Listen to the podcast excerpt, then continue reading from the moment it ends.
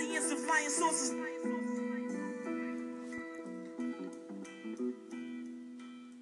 This is all an illusion. Hey, hey, what's up? Welcome to the 30th episode of Two Writers Slinging Yang. My name is Jeff Pearlman.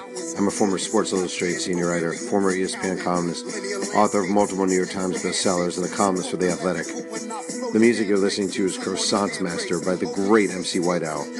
And this podcast is an ode to writing in all its forms, from journalism to songwriting to screenwriting to novels to romance to comics to whatever I'm thinking of. And today's guest is Joel Anderson, the ESPN.com senior writer, former BuzzFeed news writer, and a man who's done some absolutely extraordinary work in his career. Specifically, I want to talk with Joel about his long form masterpieces. One, on Michael Sam and his father, wound up in the 2015 Best American Sports Writing. Another, about the bleak hometown of Earl Thomas of the Seattle Seahawks, that was written earlier this year for ESPN.com, will probably end up in the book as well.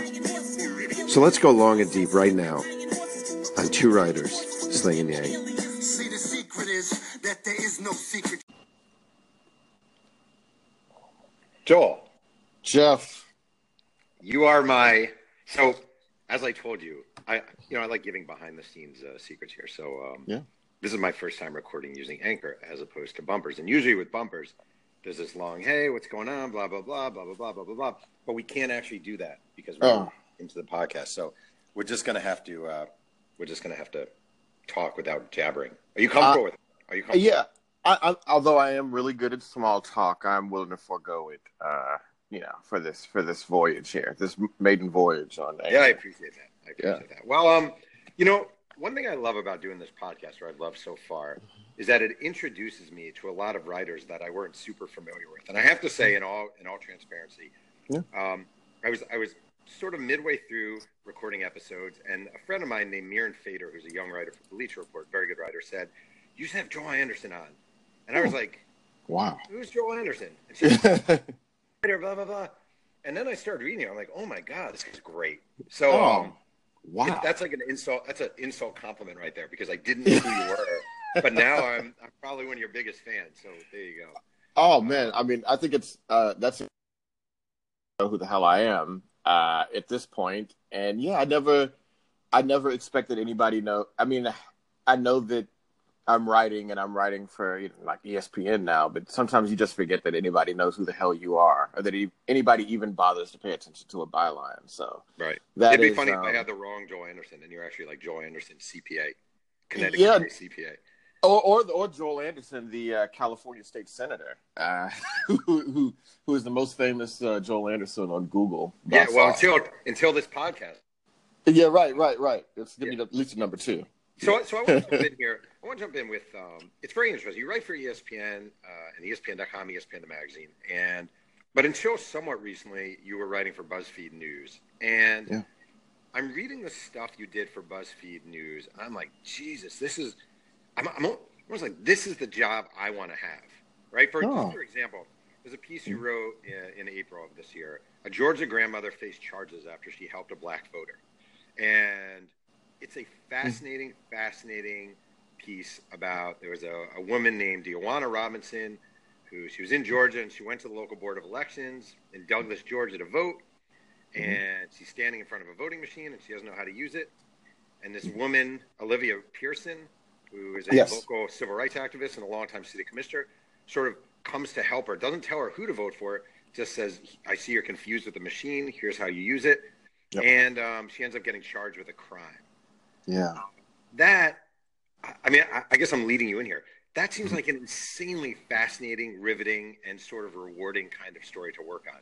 Or am I re- am I misreading? No, it actually absolutely. Um, and it was a story I kind of came across by happenstance. Um, I so last year, um, I was just I had a lot of self-loathing because I just felt like I had not contributed enough to the mission, and you know we're in the most pivotal election of our, you know, at least of my lifetime uh, at, at this point, and I was like, man, I would like to write something. I want to do something. And so I said, well, you know, I don't see a lot of people talking about voter ID because, you, I mean, you know, what election coverage is typically like. It's about the horse race and all that and about the personalities involved. Um, so I said, well, you know, what can I add to voter ID? And so I had to sort of drill down and figure out, like, okay, where is a state where you know they've they're really cracking down on voter fraud, or you know they're um, you know prosecuting people for that, or you know there's these you know unduly restrictive laws that are preventing people from voting. And so I called, you know, a few places that, you know, nonprofits and organizations that deal or, deal with those issues. And I mean, man, I I can't re- I can't remember exactly, but there was somebody that they, they organization uh, that works in the southeast United States, and they were like, "Hey, man, there's somebody, there's this woman that's going through a really tough time. Nobody's written about her. Um, maybe you should check it out." And that's actually how I got led to Olivia Pearson. And yeah, it just like really, it was exactly the side of it, it was exactly the sort of election story that I would want to write. Um, and how it might affect, you know, the voting, you know, going into that election, and and then how it affected her life afterward, which is the story you're you're talking about, the one from April, uh, mm-hmm. uh, which is what which she actually went on trial. So yeah. And do you, when you're reporting a story like that, so here mm-hmm. you are, uh, you're a a man in America, mm-hmm. you're African American, mm-hmm. um, you've seen sort of how the justice system tends to work. Um, yeah. How do you report a story like that and not let your, what I imagine must be some sort of outrage and a little bit of dumbfoundedness over how this is even happening? How do you not let that affect your reporting? Or is it okay for that to sort of affect your reporting? Well, that's a good question. Um, I feel like I am writing for people that are just sort of like, well, you know what? I, I kind of want to hear, you know, what happened here. People that are willing, like, I just, I feel like I'm not going to reach people that, uh, in, in, a story like that, that believe that voter fraud is like this massive, urgent issue in American politics. So I'm just like, what, what about the person that, like, you can distill it down to a single person? Um, and so, like, when you're doing that, you have to be not detached because you can never truly detach yourself. But I'm just like, well, I have to make the case that this is worth their time and that this is something that they should be concerned about.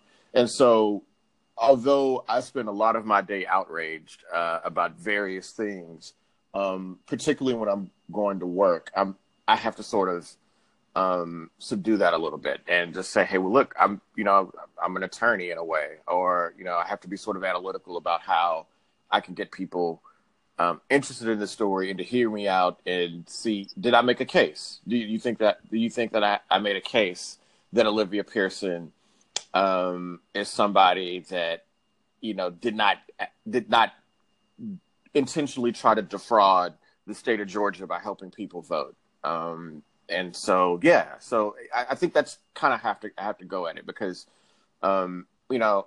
It, to do that, to, to do this sort of work, you know, I know that people are going to be skeptical of me. You know, like you said, I'm black. You know, um, I'm, uh, oftentimes the issues are right. Uh, race and racism are at the center of them, and so people are not going to give me the shake at, at writing on this stuff that they would some other reporters. You know, tend to be white male. Going to say, well, Joel, Joel is coming in here biased. He's got an opinion on this stuff, and I do. But I also feel like if you look at my stories, um, I think it would be difficult for people to say, "Hey, look, uh, he didn't really, really report this out and and do the best that he could to be fair uh, on to both sides of the story." You know, it's kind of crazy. Um, I've covered sports. I, I, graduated college in '94, so I've been covering sports for a long time and, and yeah. covering other things. And there's definitely a weird stigma that is attached to black especially male reporters, mm-hmm. and actually also in sports and women in mm-hmm. locker rooms, where I've heard far too many white reporters complain that they have an advantage. For example, hmm. well, he's black and the guy he's interviewing is black, or she's a young woman and she's 25 and she's pretty, so clearly he's going to talk to her.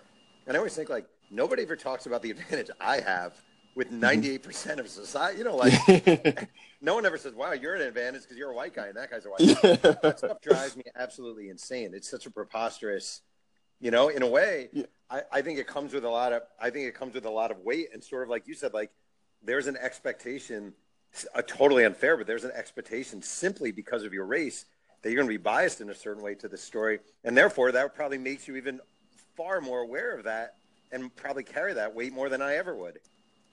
Yeah, oh, I mean, without without you know speaking to the sort of burden that you might have to feel when you're going to work personally, right? But yeah, um, you know, a lot of times I go into situations and um, the way that I actually think about it is in reverse, like because I my primary beat at this point is college football, and it's not to you know cover X's and O's and you know talk about what Chip Kelly is going to do to revamp the UCLA offense or program or whatever. It's like to take you know sort of big picture issues and distill them into like a digestible story. Um, so I, a lot of times I go places, you know, I'm in press boxes, I'm in um, media conferences, and you know, just as a black man, you just sort of you become aware that oh wow, like I'm the only black person here, you know, right? And I'm like, you know, so uh, if I'm trying to make sources with agents, coaches, athletic administrators, um, I, I you know, the, the the fact of the matter is, a lot of times I just don't get. I'm not able to get into those spaces in the same way that white male reporters are. And, you know, people tend to forget that they look at they look at me because I'm unique and I, you know, I've, I, I'm distinct when I come in there. And yeah, maybe sometimes a player may be a little bit more comfortable with me, or you know, David Shaw might be a little bit more willing. You know, he he may perk up a little bit if I if I show up and I ask him a question. Right. But um, on the whole, yeah, I, I, you know, the business is not set up for me to get in there and get the same sort of advantages. And I'm sure women would would tell you much the same thing about going into a locker room. I mean, hell, I, I in an NFL locker room in years until I went to the Seahawks locker room um, maybe a couple months ago, mm-hmm. and I was just like, dude, man, I was just like, you know, I'm just I was trying to picture like being a woman walking into this and how uncomfortable it may make them feel. I'm just like, you know, you don't know how people are going to regard you. You know, it's a really sensitive uh, space within a professional, you know, within professional sports and there's just all these other issues going on, and I'm just like, well, shit, man. I mean, what? I mean, being a pretty girl, I I guess it's good, but I don't know that that's how you want to approach your work. I don't know if that's how you want your work to be boiled down to. That okay, I'm a pretty girl, I'm going to get this story because that could that could totally, you know, go in all sorts of other directions. You know? Yeah. Well, I also think like to me, when I've entered locker rooms, I kind of want to be invisible. Like I don't yes. want to be noted as the tall guy, the short guy, the black guy, the woman. yeah. I just want to be invisible and be able to walk up to your locker and make my introduction. That's it. Yes. Yeah. It's so awkward in there. Like I was just like, yeah. God, this is really. T-. I, I remember thinking, I was like, I know that I don't want less access. Like I think more access is better uh, as a reporter and journalist. But like, I wish there was some other way that we could do this where that we're not here. you know, oh, yeah. like if, if they would just bring them out and we could talk to them afterward, or you know, there was some sort of guarantee that we would get the same amount of time. Because I just Wait, don't want to be in there. This. I want to throw this out because I haven't actually done this with anyone. So I'm just this is totally. I wasn't planning on this. Right. Describe to me why you hate the locker room. I hate the locker room. Oh, I mean, I, yeah. why? But I feel like a lot of people, a lot of listeners, if they're if they're not reporters and they're not in sports, don't understand why we recoil at the oh. and he's people because fans are like, oh man, you get to see David Wright. It's like, trust me, it's not what you think. Yeah, right. No, I mean, beyond the obvious that people are walking around and they're naked, right? And you're like trying to avert your eyes, don't want to stare in one direction, you know, for too long. You're just trying to be like, you don't want to be weird, you know? it's like, hey, I'm just here to do work. I promise, you know, I don't, you know, I'm not taking pictures. I'm not, you know, gawking at you. Um, there's nowhere to sit for one. I mean, that's another thing, you know, you just, so you're just standing there and you're hoping that the person or the people that you're trying to talk to are going to show up and that they're going to you know be there and they're going to be dressed and they're going to be in a good mood because there's not even any guarantee of that so right. it's a really informal atmosphere you, you, you're waiting on somebody and you got to wait for them to put their clothes on um, and and then yeah you don't know if they're going to be in a good mood and i guess it'd be akin to like going to somebody's I guess it's somebody's bedroom and doing an interview, and they're just like, "Hey, look, uh, you know, just sit on the bed. It's fine. Uh, you, got know, five minutes. to You, you got five right. minutes. yeah, you don't mind. I've got pajamas on. I'm going to put on some underwear and you know get ready for the day here. Now, just you know, make this quick. Um, it's it's awkward like that. I don't know what I mean. You've been in thousands of these things. I mean, and I think baseball clubhouses are like the worst of these. Oh. But like, uh, surely, it, I mean, yeah, it's got to have been horrible for you, right? Oh my god, I had one. I was covering the Seattle Mariners years ago, and I was uh, they had a relief pitcher named Ryan Franklin, and his locker was next to another reliever named Arthur Rhodes. And Ryan Frank- Arthur Rhodes wasn't around, and Ryan Franklin said, "Have a seat." So I'm oh, sitting in Arthur Rhodes, I'm sitting in Arthur Rhodes' chair, And Oh, no. five minutes in, Arthur Rhodes is walking across the locker room. He's way on the other side of the locker room, and he goes, Yeah. "You out of my chair." He wasn't even, this is the thing. He wasn't even using the chair. Like it's not like he was walking over to his chair. And Ryan Franklin just looks at me and is like, "I don't know what to tell you, man." I mean, it was it's just so humiliating. Why didn't he say so? Why he say, "Hey man, I said it was okay"? Like that's where the point where Ryan Franklin should have came in and said, "Hey man, I they said never it was do. cool." Yeah, right. Never right. do. They Right, never right. He set you Um, up, man. I know. So, um, you alluded to being in Seattle. So, the story that is number one, twin to the top, uh, pin, pin, not twin, pin, uh, pin to the top of your Twitter page, um, is a piece you wrote for ESPN.com. Earl Thomas is a favorite son of a troubled Texas town, hmm um, which came out a couple months ago. It's appeared in ESPN the magazine. And I had a few interesting thoughts about the story, which I very much enjoyed. Um, Yeah. First, I'll, I'll read the lead real quick, which is um, just outside of Seattle, uh, way up near, near uh, way up near the Forstead, Snowfrost Peak of Cougar Mountain. Earl, oh, the frosted, oh, Mhm. forested, snow part, uh, snow frosted peak of Cougar Mountain. Earl Thomas III stepped out onto the front yard of his 12 million six bedroom home on a chilly November afternoon. Mhm. Even today, eight seasons into a, career with the Seahawks that seems destined for NFL immortality, Thomas can barely believe he has made it all the way up, almost literally to the top of the mountain. I was just standing out there, he recalls one, one recent morning, and I'm like, man, I'm in the mountains. I'm so blessed. And it's a really fascinating story about where he comes from, this small, kind of racist Texas town, and now he's Mhm. here in the Seahawks. But I was thinking when I was reading this story, I couldn't tell if Earl Thomas was very much help to you. And my guess was he wasn't. Or am I wrong? No, you're right. Um, Earl, like, I mean, Earl Thomas was the very last interview I did, and I didn't think it was going to happen. And he had, I, you know, I flew up to Seattle for basically one or two days because I'd spent most of my time in Orange, Texas, um, you know, with his family and talking to people there. And um, there was just not a sense that Earl was going to help. And then finally, you know, the, the folks with the Seahawks, they said, okay, it's cool. You know, you can meet him after practice on Friday. And you know he's ready to do it. You'll get 20 minutes. And i'm just like all right. But you know so like i'm flying from houston to seattle for 20 minutes after practice. Which, Uh, which as a journalist, you're hoping is 30 to 40. yeah right. I'm just like well maybe i can like you know make him like i'm from texas too. We know some of the you know same landmarks. You know maybe we know some of the same coaches. Like maybe i can stretch this to an hour so um i get there and they're like oh man sorry to tell you earl left early. Oh, we don't know where he is or what's going on. And they say you know just just hang out here for for a little bit. Maybe he'll come back. Two three hours later uh, the seahawks dude is like yeah man i'm sorry. Earl just totally forgot. He's got something else to do now. And you know maybe you can get him tomorrow. And my flight was scheduled to leave like you know like that evening so i'm just like well, shoot man so I, I had to reschedule my flight for the next day i show up again that morning, Saturday morning, and he bl- bailed on me again. And I was just like, oh God, like this is just not going to happen. But the ace in my hole was that I had contacted his mother and I just said, well, it doesn't look like it's going to happen. Uh, and she's like, oh, really? What's going on? Blah, blah, blah. And so then, you know, a couple hours later, they're like, okay, Earl says you can come up to his house. Um, it's close to practice and, um, you know, you'll get some time with him there. And I'm just like, what? And I mean, obviously, I suspected that his mother had done that, but I didn't confirm it until after the interview. Um, Mhm. So anyway, I get there. wait, you drove to his house. I drove to his house from the Seahawks facility. Uh, so I think that the, the the practice facility is in Renton, and his house is like near Bellevue. Um, it, or it is in Bellevue, but like on top of Cougar Mountain. It's like a 15 minute drive. It's not that bad. Um, and so yeah, I get there. He opens the door and lets me in, and we, we he didn't like his wife is in there. His like I think three or four year old daughter is in there. His mother in law's in there. He just walks me right past them. Doesn't even introduce me. He's just like, all right, come on, we're going upstairs. We go upstairs to his uh, what he calls his man cave, which is you know huge TV, big chairs, lots of signed jerseys. You know Brandon Marshall, you know uh, Jamaal Charles, all these dudes. And so he sits at one end of the couch.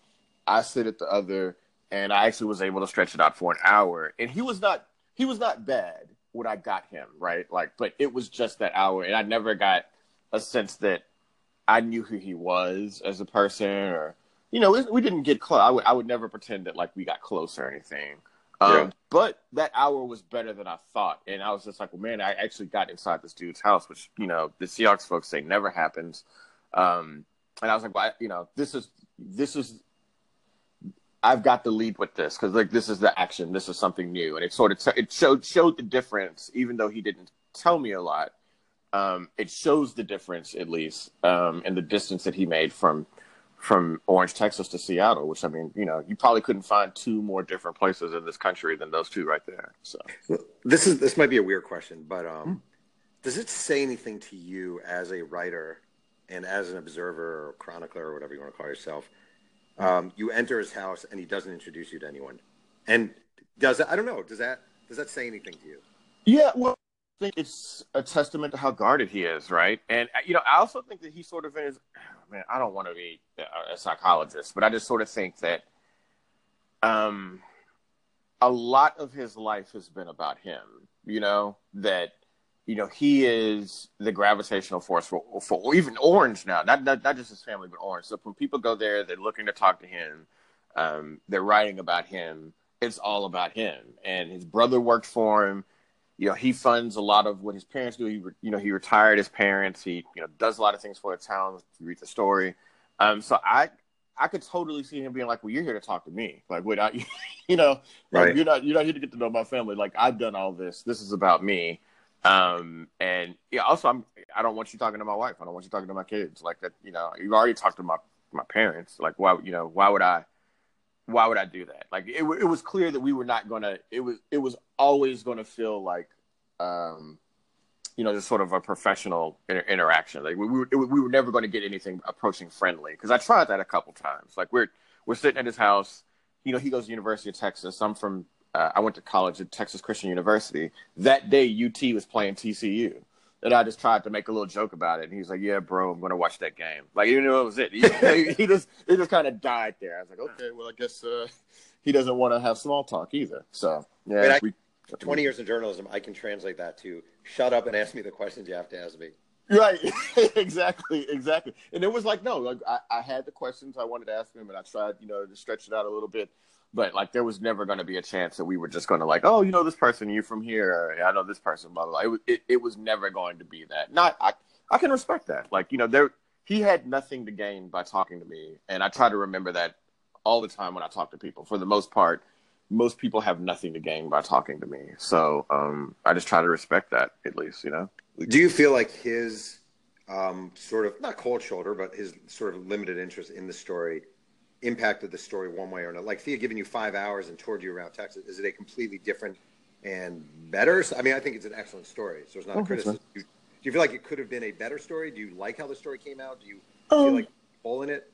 Uh, you know, yeah, I, I would have liked for him to have talked with me a little bit more and like, hey, look, I want you to talk to this person, and um, you know, like my wife. This is my wife. Yeah, here's my wife. You know, she moved to Orange from New Orleans after Katrina, and I met her then, and um, you know, she could talk a little bit about like how Orange helped save her family and you know um, gave them a second life or any of that stuff. But like that just didn't happen. And so yeah, I do think that um, I do think that there was some holes in it. And um, I mean, there's there's a couple of things that one he said some things about Orange that I didn't expect him to say. Like I didn't expect him to say oh place. Like you know, usually people are a lot more um, defensive about where they come from, especially somebody like him who's poured so much time and resources into it, right? But he was very circumspect. He's like, no, you know, I'm not raising my family there. I don't. His parents didn't know that. His parents did not know that he felt that way.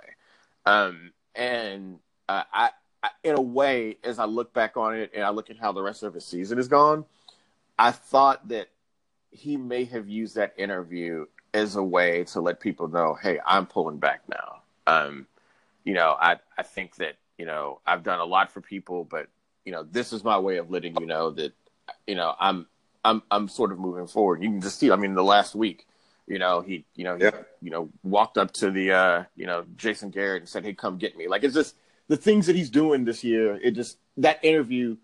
If you if you had been there for that interview, what he did with Jason Garrett after that game would make a little bit more sense, you know. So, do you feel like these guys are aware, like Earl Thomas? Um, mm-hmm. You said he, he didn't he didn't need you, you needed him, which is true. Mm-hmm. Um, the trophy room with the frame jerseys, the sort of mm-hmm. I am the center of the universe sort of thing that so many athletes and celebrities I've interviewed over the years mm-hmm. across all spectrums carry with them. Um, do you feel like these guys are prepared for life after sports? Oh man, um, No, but how could anybody be? You know, um, I mean, I was a nobody. Um, you know, I played college football very briefly and poorly, and um, you know, you spend a lot of your life like growing up. I mean, somebody like Earl Thomas, who's you know closing in on thirty, um, and would have spent you know what two thirds, four fifths of his life playing football, and people and you know making sure that you know he focuses on that and hones that craft and that's how he's known. He goes into town, his jerseys and you know local restaurants and have Earl Thomas day, and so like when that focus is off of you, I don't know how like how you find a- another identity or even like other interests, like because you do, you really don't have a lot of time if professional football or any professional sport is your you know your, your the way you're moving through the world. Like, I mean, how do you have time to find out? Hey, you know, also maybe I want I'm interested in uh, being a geologist. Or, you know, I would like to be a, you know, I'd like to go back to school and finish this. Like some guys are like that. A lot of guys are like that. But if you're somebody like Earl Thomas, like how much time could you actually to be as good as he is at that sport? You just there probably isn't a lot of time for like this is this is what else I want to do right. um, when this is over, or or or uh, or a sense of how it actually will be when it's over because it, it, it probably feels a lot different than those guys think it's going to feel, you know, um, retiring. I mean, yeah, one of my favorite, um, one of my or most memorable moments from from different books is uh, I interviewed a guy. Dallas Cowboys used to have a defensive back named Clayton Holmes, and when he was with oh, the yeah. Cowboys, he was in a bar with Tony Dorsett, and mm-hmm. someone offered to buy Clayton Holmes a drink, a stranger, and, mm. and Clayton Holmes said, "Nah, don't worry about it." And Tony Dorsett turns to him and says, "Never turn it down a drink because they're going to forget you sooner than you think." And I, wow. I was like you know, like wow, no. Earl Thomas is Kenny Easley. Most people would not recognize Kenny hmm. Easley walking around. Yeah, you know, and they do forget you. And I just think it's an interesting. I I am fascinated by the evolution that athletes have to go through from being athletes to not being athletes because I think it's one of the hardest falls we witness as people. Oh, Oh yeah, I mean, like most of these guys. I mean, there are a few, right, that is sort sure. of like the string it out, right, and they, they can be who they are forever. Uh, well, not who they are forever, but like a version of that, and people. You can be Harold Reynolds and have a great career in broadcasting, and basically get relatively the same high you had playing for the Seattle Mariners, but that does not happen very often. Yeah, right. And I, oh, I, and I think about guys like even though their lives are like notoriously hard, and you know they, they're suffering uh, in their post career lives, but like Herschel Walker is Herschel is still Herschel Walker. Right. Like that name means something to a lot of people, even though his life is difficult. And he go he can go anywhere and get recognized, and people will sort of fawn over him. But like that's probably not happening for Garrison Hearst, you know. Ah, or, good. Uh, yeah, 100%. yeah. And you know what's funny? Yeah. I did a story recently for The Athletic about Thomas Jones, the former Jets halfback. And oh, um, man, yeah. Thomas Jones ran for more than 10,000 yards in his career. Uh, he played in the Super Bowl. He was a Pro Bowler. If mm-hmm. his name, he's re- he was remembered by almost no one. If his name were Thaddeus McDougal, yeah. would be like, holy cow, it's Thaddeus McDougal. right. Like Herschel Walker. I think there's something just about the name Herschel Walker that people remember in and of itself. Oh yeah, absolutely. I mean, man, yeah. I, you know, it's funny because I, I don't even think of Thomas Jones as the famous Jones brother. I thought I don't know why I think Julius Jones is the more famous Jones brother. It, it, like stats don't even hold that up, but yeah, like most of the it, it helps if like I mean Jalen Rose, you know, like that's a guy that you'll remember right. forever. Um, and I, I, think that does help. Like you just have like a little bit of a personality and a name, and it just sort of resonates with people forever. But yeah, like Earl Thomas, um, right? You know, uh, Michael Griffin, you know, guys like that. Like you know, they're just right. they were great, and you know, then they'll just fade into anonymity, and they won't even be able to really trade on their names in the same way when it's all over because of that, you know, because of that sort of anonymity, right? Yeah, so. it's weird. Um, you wrote another story that I absolutely loved, and it got you in the best American sports writing. It was also for BuzzFeed. Uh, oh. The two Michael Sams. Mm-hmm. Uh, Michael Sam Jr. doesn't talk to his father. This is the, the, uh, the subhead. Michael mm-hmm. Sam Jr. doesn't talk to his father, who's been caricatured in the press as an anti-gay man who abandoned his family. But there's mm-hmm. a lot more to the story. It is a riveting, riveting, sad story about Mike, Michael Sam's dad, who lives in sort of an assisted living nursing home type facility. He's only in his 50s. He's clearly beaten down by life and, and kind of set aside. And um, what made you write it? Man, you know, um, originally we when I was at BuzzFeed, we were hot, we were really, really trying to like write a story about the first out gay football player. Like we knew that that was a story that was going to be big. We have uh, at that time, you know, BuzzFeed News was really um, LGBT news was like a big emphasis of our company. And so they're like, hey, look, we really want you to be on this beat and to try to develop it and get stuff on it. And I was like, all right, cool, you know. And uh, so we got a tip that there was going to be a football player that was going to come out um, um, or, you know, announce that he was gay. And we just barely missed out on that to ESPN and New- the New York Times. Okay. And so, and so because of that, we were just like, crap. Like, you know, we maybe we reported it maybe like an hour after they did. Like we had the name, we we were just waiting to get confirmation on it. Um, so anyway, as a result, like we just sort of followed the coverage after that. I was like, we're going to come back to this. We're going to take a bite at that apple at some point. And, um, you know, I, I think what sort of crystallized was that when he got drafted, and you know, ESPN was there with him, and um, he's celebrating with his family. You know, not with his family. He was celebrating with some people and his boyfriend at the time, Yeah. and they're all in this room. And, and I was just like, "Yo, there are no black people in that room. Like, where where's his family?" So interesting. I was, and and so I, I mentioned that to my editor at the time, and he was like, "Oh, well, I think that's our story. Like, where, what has happened to Michael Sam's family? Where are they?" And he talked about how difficult it was, and so that's just sort of what made us look into it at that point. All right. So how do you find the dad? How do you go about it?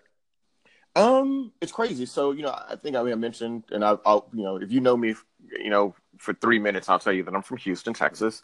Um, and so um, we just said, well, you know what? Let's go down to his hometown and let's figure out, you know, like what's going on with him. And so Houston is like mm, maybe 45, 50 minutes away from Hitchcock. So uh, I drove down from New York to Houston, basically packed up my bags. I was like, well, I'm going to, you know, maybe I'll get three weeks to a month on this story. Um, and I, you know, I won't have to pay for a hotel. So, you know, the company won't complain too much. And so anyway, I just kind of started knocking on doors and, uh, you know, I, I did a little research, found out that his um, was originally from La Marque, Texas, which was, you know, sort of close uh, to Hitchcock. It's just right across the freeway from it. And so I was just driving around talking to people where his whole, you know, found out where his old family home was and just started talking to people in the streets there. And they were like, hey, um, you know, I know his, I know his, uh, I know Michael Sam's aunt. And she turned out to, um, I think she was the first black female mayor of that. She invited me in. We talked to her, and I talked to her, and she's like, "Hey, I don't think that you know Mike's dad is going to talk to you. Like, I just, I really don't. He he felt really burnt by some of these other interviews, and um, you know, but you can try. So, um, I, I, I at that point, it gets kind of murky. I can't remember, but um, I I found out that he was living at that assisted home in Dallas. And so I stopped by his brother's place, which is also in Dallas. And he's like, hey, man, um, let's go on over. Let's go see Mike right now. And I was like, oh, great. Cool. Well, let's do this. Are you nervous when this happens? Is, is there any anxiety in you when you're driving? Oh, oh, all the time. Yeah. Like I'm nervous the entire time. Like I'm because I mean you're just like how are people going to receive me? Like what is you know what's going to first I'm knocking on people's doors, which is a sort of you know um, weird in and of itself. Like I don't I don't I don't know about you. I don't answer my door t- typically, especially if I don't know who it is. Mhm. Um, and so anyway, I'm knocking on doors and people are just welcoming me in and, and, and giving me a chance to make the case. And so his brother welcomed me in and we sat down and talked for an hour and had a lot in common. It was just very friendly and really cool. And he's just like, Hey, look, shoot, you want to go see Mike? Let's go see Mike. And, uh, he called, he made the mistake of calling Mike before we went over. Yeah. And he was like, nah, I'm not doing that. But anyway, he said, the, the brother was like, well, you know what? If you go over there and you bring him a bowl of gumbo, I bet he'll talk to you. That's easy So, enough. yeah, yeah. So the next day, I went and got some gumbo. Walked, just walked right into the the nursing facility. Like nobody stopped me. I just went like I knew where I was going, Mhm. and went to his room and sat down. And he, you know, maybe for the first hour, he's like, "Who are you? What, what is this about again?" Um, I think he was under the influence of whatever painkillers or drugs he he uh, he needed for his condition, and it's kind of let it, you know, let him clear his head and um, he he napped for a little bit. So that just went on for like three hours, and finally, you know, when he was up and ready to go, um, he we talked for a little bit, and I just kept going back. I just kept going back um, day after day after day, and that story from conception to finish probably took about six months. Whoa. So, yeah. Wow. Now, do you I mean, one thing I find interesting in this career, I've brought this up on past podcasts, is I always, as I get older, especially, I am increasingly nervous about quote unquote taking advantage of people. Um, Yeah. Meaning, here's this guy, he doesn't have much money, his son Mhm. gets got drafted. You want him to talk, you bring him the gumbo because you, I, I would do the same thing because you know it's Yeah. your case. Is there a line that you cannot cross um, when trying to get someone to open up to you, or is it just a free for all and you can do whatever the hell you want? Man, you know, that's a good question. I mean, you have to kind of take it on a case by case basis, right? Um, I, th- what I told Mr. Sam was that, you know, I think, and, and I told the family, I was like, I don't know if anybody actually knows who you are beyond these quotes where you talked about that, you know, you don't, you know, you hope that your son, that you had a difficult time accepting that your son was gay and all this other stuff. Like, you know, I don't know if anybody knows anything about you beyond that or the, or, or the sort of father that you were to him. Like, you know, nobody knows. Like Michael clearly is an exceptional young man. That didn't come from nothing. Um, what role did you play in it? And I was like, you know, this is your chance to tell your story. I was like, somebody is going to tell this story. Um, you should, you know, let me make the case that it should be me. And I said, nobody's going to care about it like I am. I mean, I'm from, I'm from this area. Um, you know, I know a lot of the people that you guys know. Um, I'm going to be very careful with this.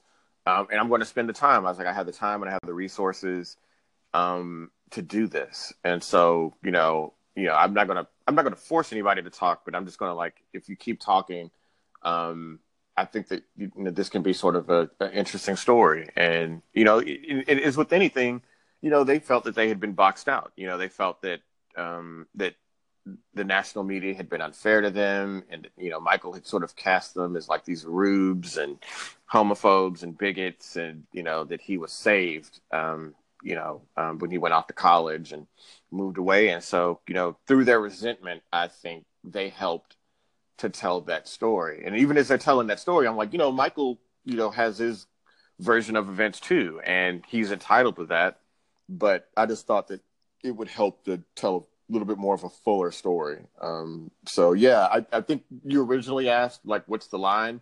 Um, I, I don't know. It's hard for me to say what it is, but I didn't feel like I was taking advantage of them. Sometimes I, I'm, I'm trying to think of a time where I've been in that situation, and generally you just tend not to.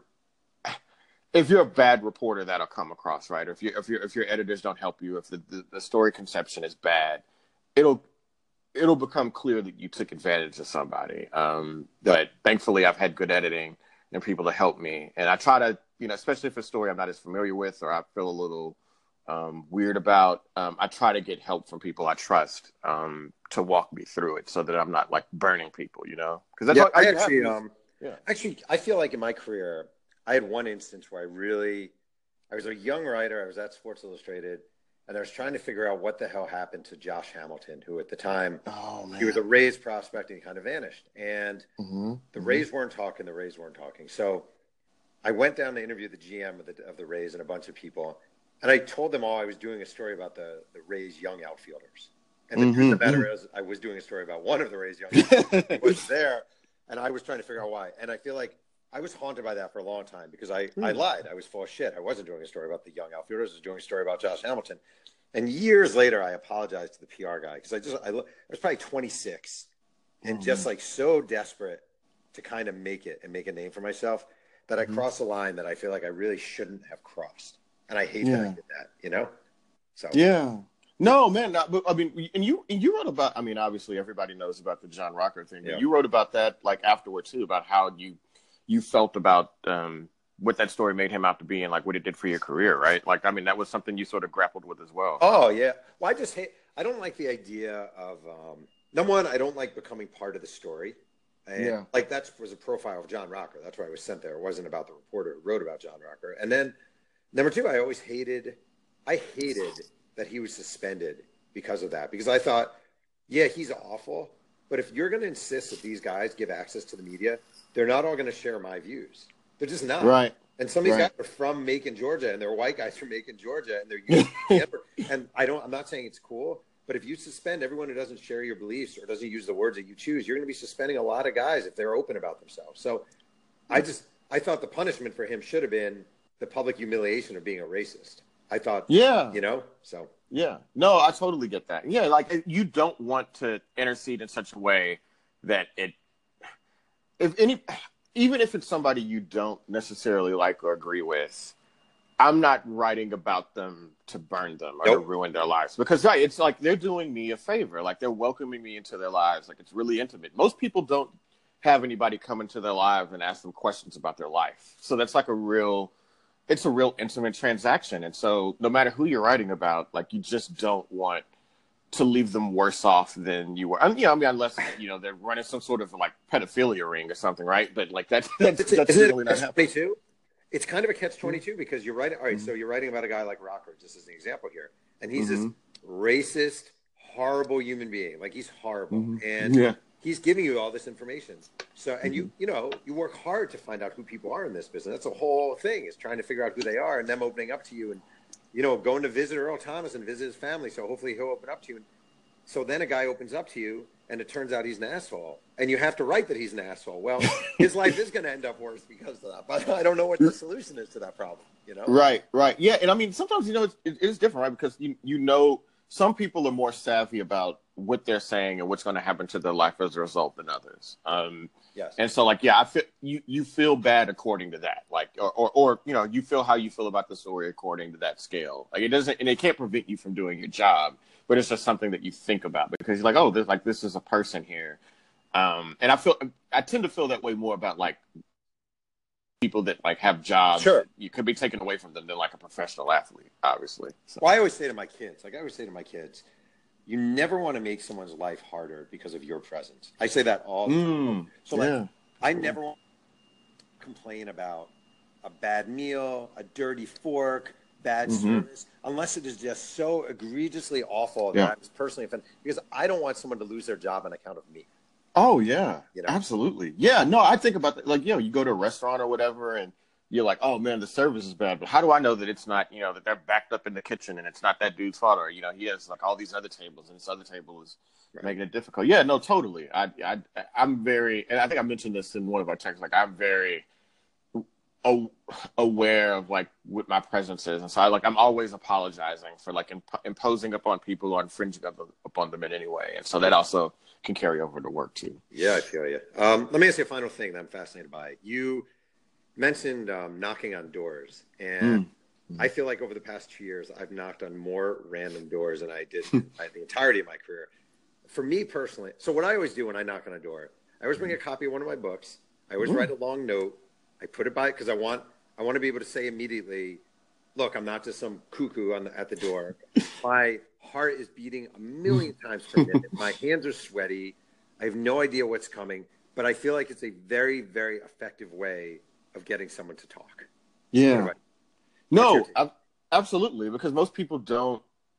It's so easy to ignore an email or a phone call, you know, and especially if it's a phone call, like you're just a voice. If it's an email, you know, you're just an, uh, you know, a, a, few little letters in their inbox. But like if you show up at somebody's house, like it, it shows that like you've got like you have a real incentive to talk to this person. That like you you've gone through this effort, this massive effort to show up at their house, and it's that much more serious. And so uh, it's harder to look somebody in the face and turn them away, like no matter what. Like unless you're like me, in which case you don't answer your door at all. But um, but yeah, no. Um, I, and so that's why I try to do that all the time. I yeah, I actually did that.